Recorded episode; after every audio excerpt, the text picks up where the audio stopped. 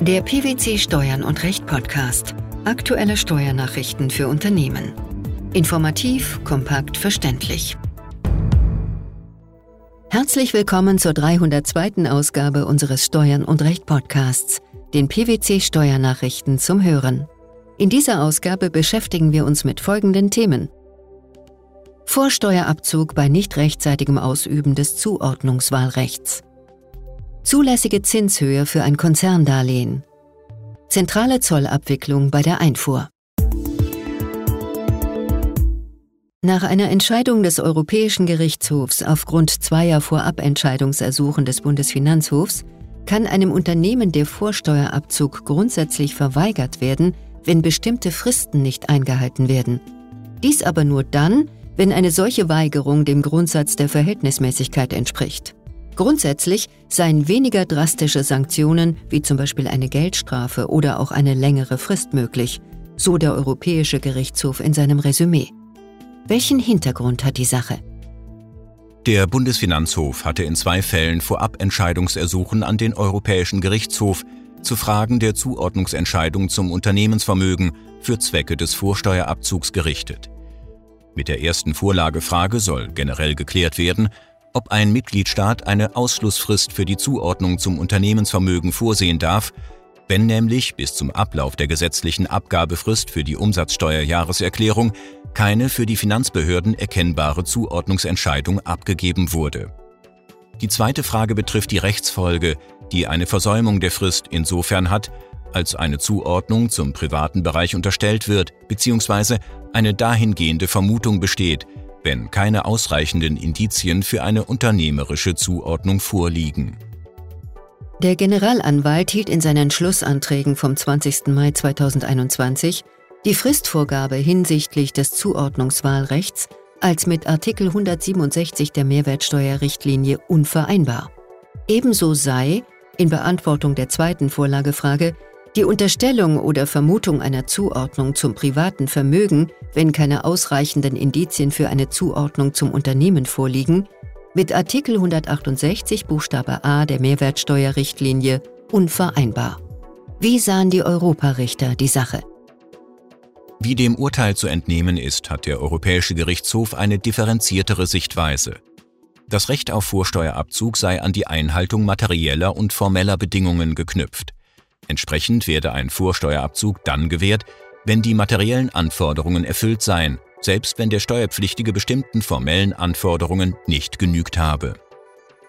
Soweit die nationale Rechtsprechung mithin die Nichteinhaltung der besagten Frist mit dem Verlust des sich aus ihr ergebenen Rechts auf Vorsteuerabzug ahnde, führe dieser Verstoß nicht per se zum Verlust des Vorsteuerabzugs, weil die Vornahme einer Zuordnungsentscheidung zwar eine materielle Bedingung für die Ausübung dieses Rechts darstelle, ihre Mitteilung an die Steuerverwaltung jedoch nur eine formelle Voraussetzung sei.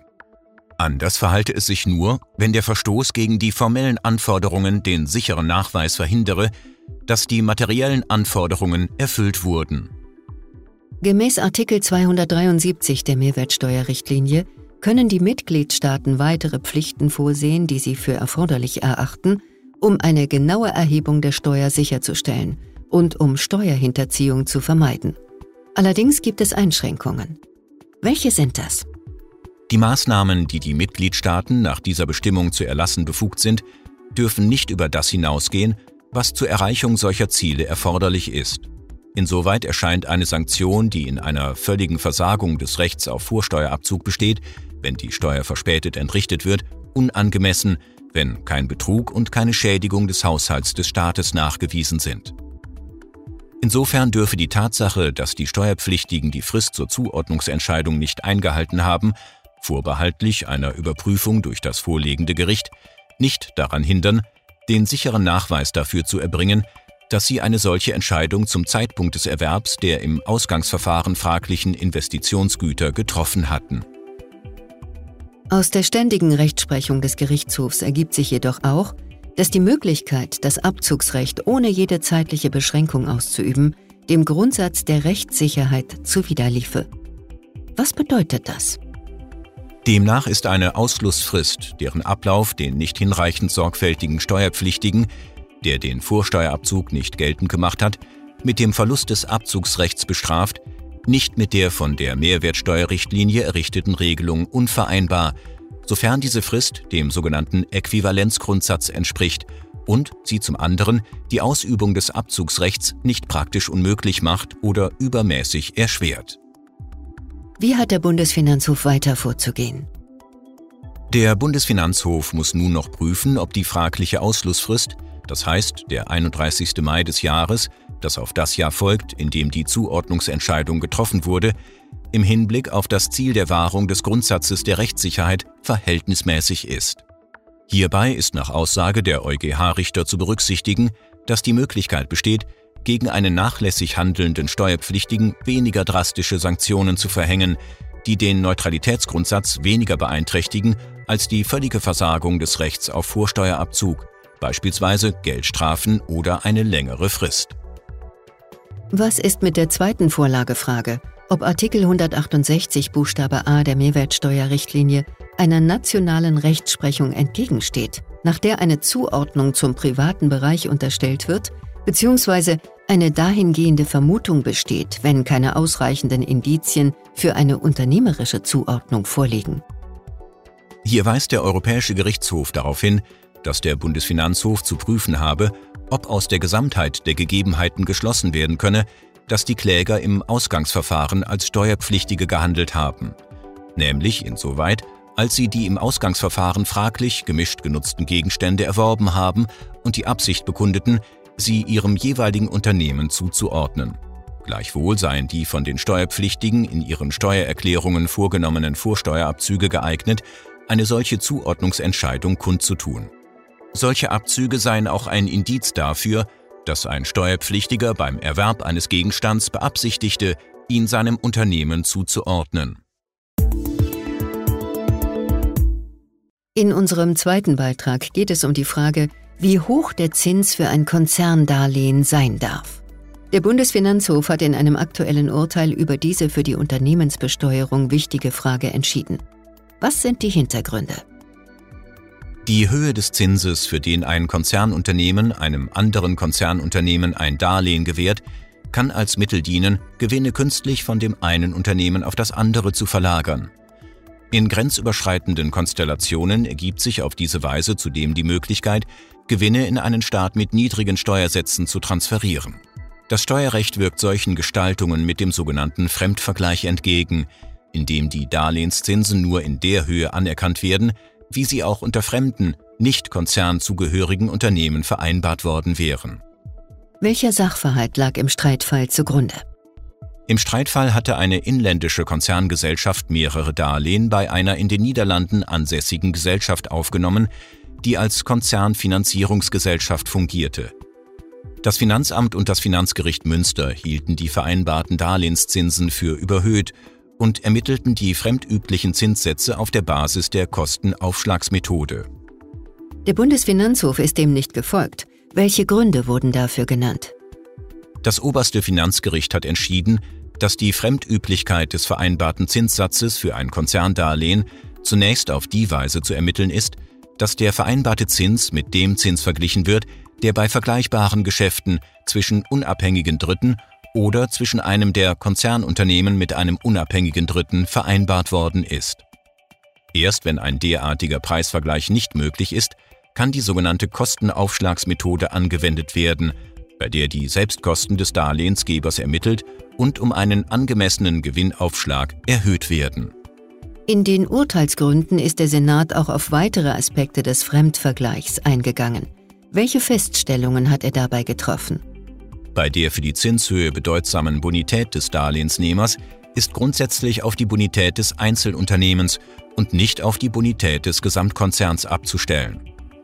Die finanziellen Kapazitäten des Darlehensgebers spielen dagegen keine maßgebliche Rolle für die Angemessenheit des vereinbarten Zinses. Die deutsche Zollverwaltung informierte kürzlich auf ihrer Homepage darüber, dass die Beantragung einer mitgliedstaatenübergreifenden zentralen Zollabwicklung im Rahmen der Einfuhr möglich ist. Diese kann ab sofort sowohl auf der Grundlage einer Standardzollanmeldung als auch im Verfahren der vereinfachten Zollanmeldung in der Buchführung des Anmelders erfolgen und ist in allen gemäß Unionszollkodex zulässigen Einfuhrverfahren einschließlich des zollrechtlich freien Verkehrs möglich. Was ist der Hintergrund? Die Möglichkeit der zentralen Zollabwicklung ist im Unionszollkodex näher dargelegt.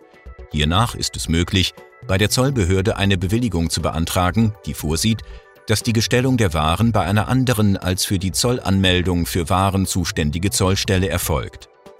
Die Bewilligung der zentralen Zollabwicklung ermöglicht mithin das Auseinanderfallen von dem Ort der Zollanmeldung und dem Gestellungsort. Wie ist die Bewilligung der zentralen Zollabwicklung geregelt? Die Beantragung der zentralen Zollabwicklung kann lediglich durch Inhaber der AEO-Bewilligung für zollrechtliche Vereinfachungen erfolgen. Der Antrag ist in elektronischer Form einzureichen. Die Erteilung der Bewilligung erfordert eine Abstimmung der betroffenen Mitgliedstaaten im Rahmen eines Konsultationsverfahrens. Die deutsche Zollverwaltung weist darauf hin, dass die Erteilung der Bewilligung für eine zentrale Zollabwicklung bis auf weiteres in Deutschland lediglich für die mitgliedstaatenübergreifende Abwicklung erfolgt und dass gegebenenfalls Waren- oder länderbezogene Einschränkungen sowie außenhandelsstatistische und umsatzsteuerrechtliche Besonderheiten zu beachten sind. Bislang war die zentrale Zollabwicklung im Hinblick auf das Verbringen von Waren aus dem EU-Gebiet relevant. Was gilt nun? Soweit die Zollverwaltung nunmehr mitteilt, dass die Beantragung einer mitgliedstaatenübergreifenden zentralen Zollabwicklung im Rahmen der Einfuhr ab sofort sowohl auf der Grundlage einer Standardzollanmeldung als auch im Verfahren der vereinfachten Zollanmeldung in alle gemäß Unionszollkodex DA zulässigen Einfuhrverfahren möglich ist, ist eine zentrale Zollabwicklung mithin auch für die Überlassung zum zollrechtlich freien Verkehr, das Zolllagerverfahren, die vorübergehende Verwendung, die Endverwendung als auch die aktive Veredelung möglich. Die Tatsache, dass die zentrale Zollabwicklung nunmehr auch umfassend im Bereich der Einfuhr anwendbar ist, birgt für viele Unternehmen ein immenses Kostenersparnispotenzial. Wie äußert sich das? Gerade Unternehmen, die in mehreren Mitgliedstaaten vertreten sind, können den Zollanmeldungsvorgang bei der Einfuhr zentralisieren. Diese Zentralisierung führt in der Regel zu einer gehobenen und gebündelten Zollkompetenz und mithin auch Qualität und erleichtert den Umgang mit der Zollbehörde, da die Anmeldungsabwicklung insoweit lediglich über eine Zollstelle erfolgt. Es bleibt abzuwarten, inwieweit die tatsächliche Umsetzung in der Praxis mit der Gegebenheit nationaler Besonderheiten in Einklang zu bringen ist. Inwiefern könnte der Einbezug einzelner EU-Mitgliedstaaten derzeit noch nicht möglich sein? In den Niederlanden ist beispielsweise die Abfertigung im Wege einer grenzüberschreitenden zentralen Zollabwicklung nur möglich, wenn diese unter dem Grundsatz der Anschreibung in der Buchführung des Anmelders erfolgt. Hier ist zu beachten, dass dieses Verfahren in den Niederlanden durch die sogenannte GPA, das heißt die monatliche Anmeldung, erleichtert wird. Da das GPA jedoch bis zum 1. Januar 2023 durch das neue Zollsystem DMS ersetzt werden muss, ist in der Praxis fraglich, ob derzeit tatsächlich eine Bewilligung für die zentrale Zollabwicklung durch die niederländische Zollverwaltung erteilt werden würde. Hier könnten gegebenenfalls auch aus deutscher Sicht im Hinblick auf das Konsultationsverfahren Beschränkungen auftreten. Welches Fazit lässt sich dennoch bereits ziehen? Die Vorteile einer mitgliedstaatenübergreifenden zentralen Zollabwicklung sind nicht nur in der Kostenersparnis durch Einsparung von Transport- und/oder Personalkosten zu sehen. Die nunmehr eröffnete tatsächliche Möglichkeit der zentralen Zollabwicklung bei der Einfuhr kann genutzt werden, um bestehende Betriebsstrukturen auch in qualitativer und effektiver Hinsicht zu optimieren. Hier bietet sich für zahlreiche Unternehmen die Chance, eine neue Struktur aufzusetzen, die zukunftsträchtig und auch den digitalen Entwicklungen angepasst ist. Der Vorsteuerabzug bei nicht rechtzeitigem Ausüben des Zuordnungswahlrechts, die zulässige Zinshöhe für ein Konzerndarlehen sowie die zentrale Zollabwicklung bei der Einfuhr. Das waren die Themen der 302. Ausgabe unseres Steuern und Recht Podcasts, den PwC Steuernachrichten zum Hören. Wir freuen uns, dass Sie dabei waren und hoffen, dass Sie auch das nächste Mal wieder in die PwC Steuernachrichten reinhören. Steuerliche Beiträge zum Nachlesen finden Sie in der Zwischenzeit unter blogs.pwc.de Bye.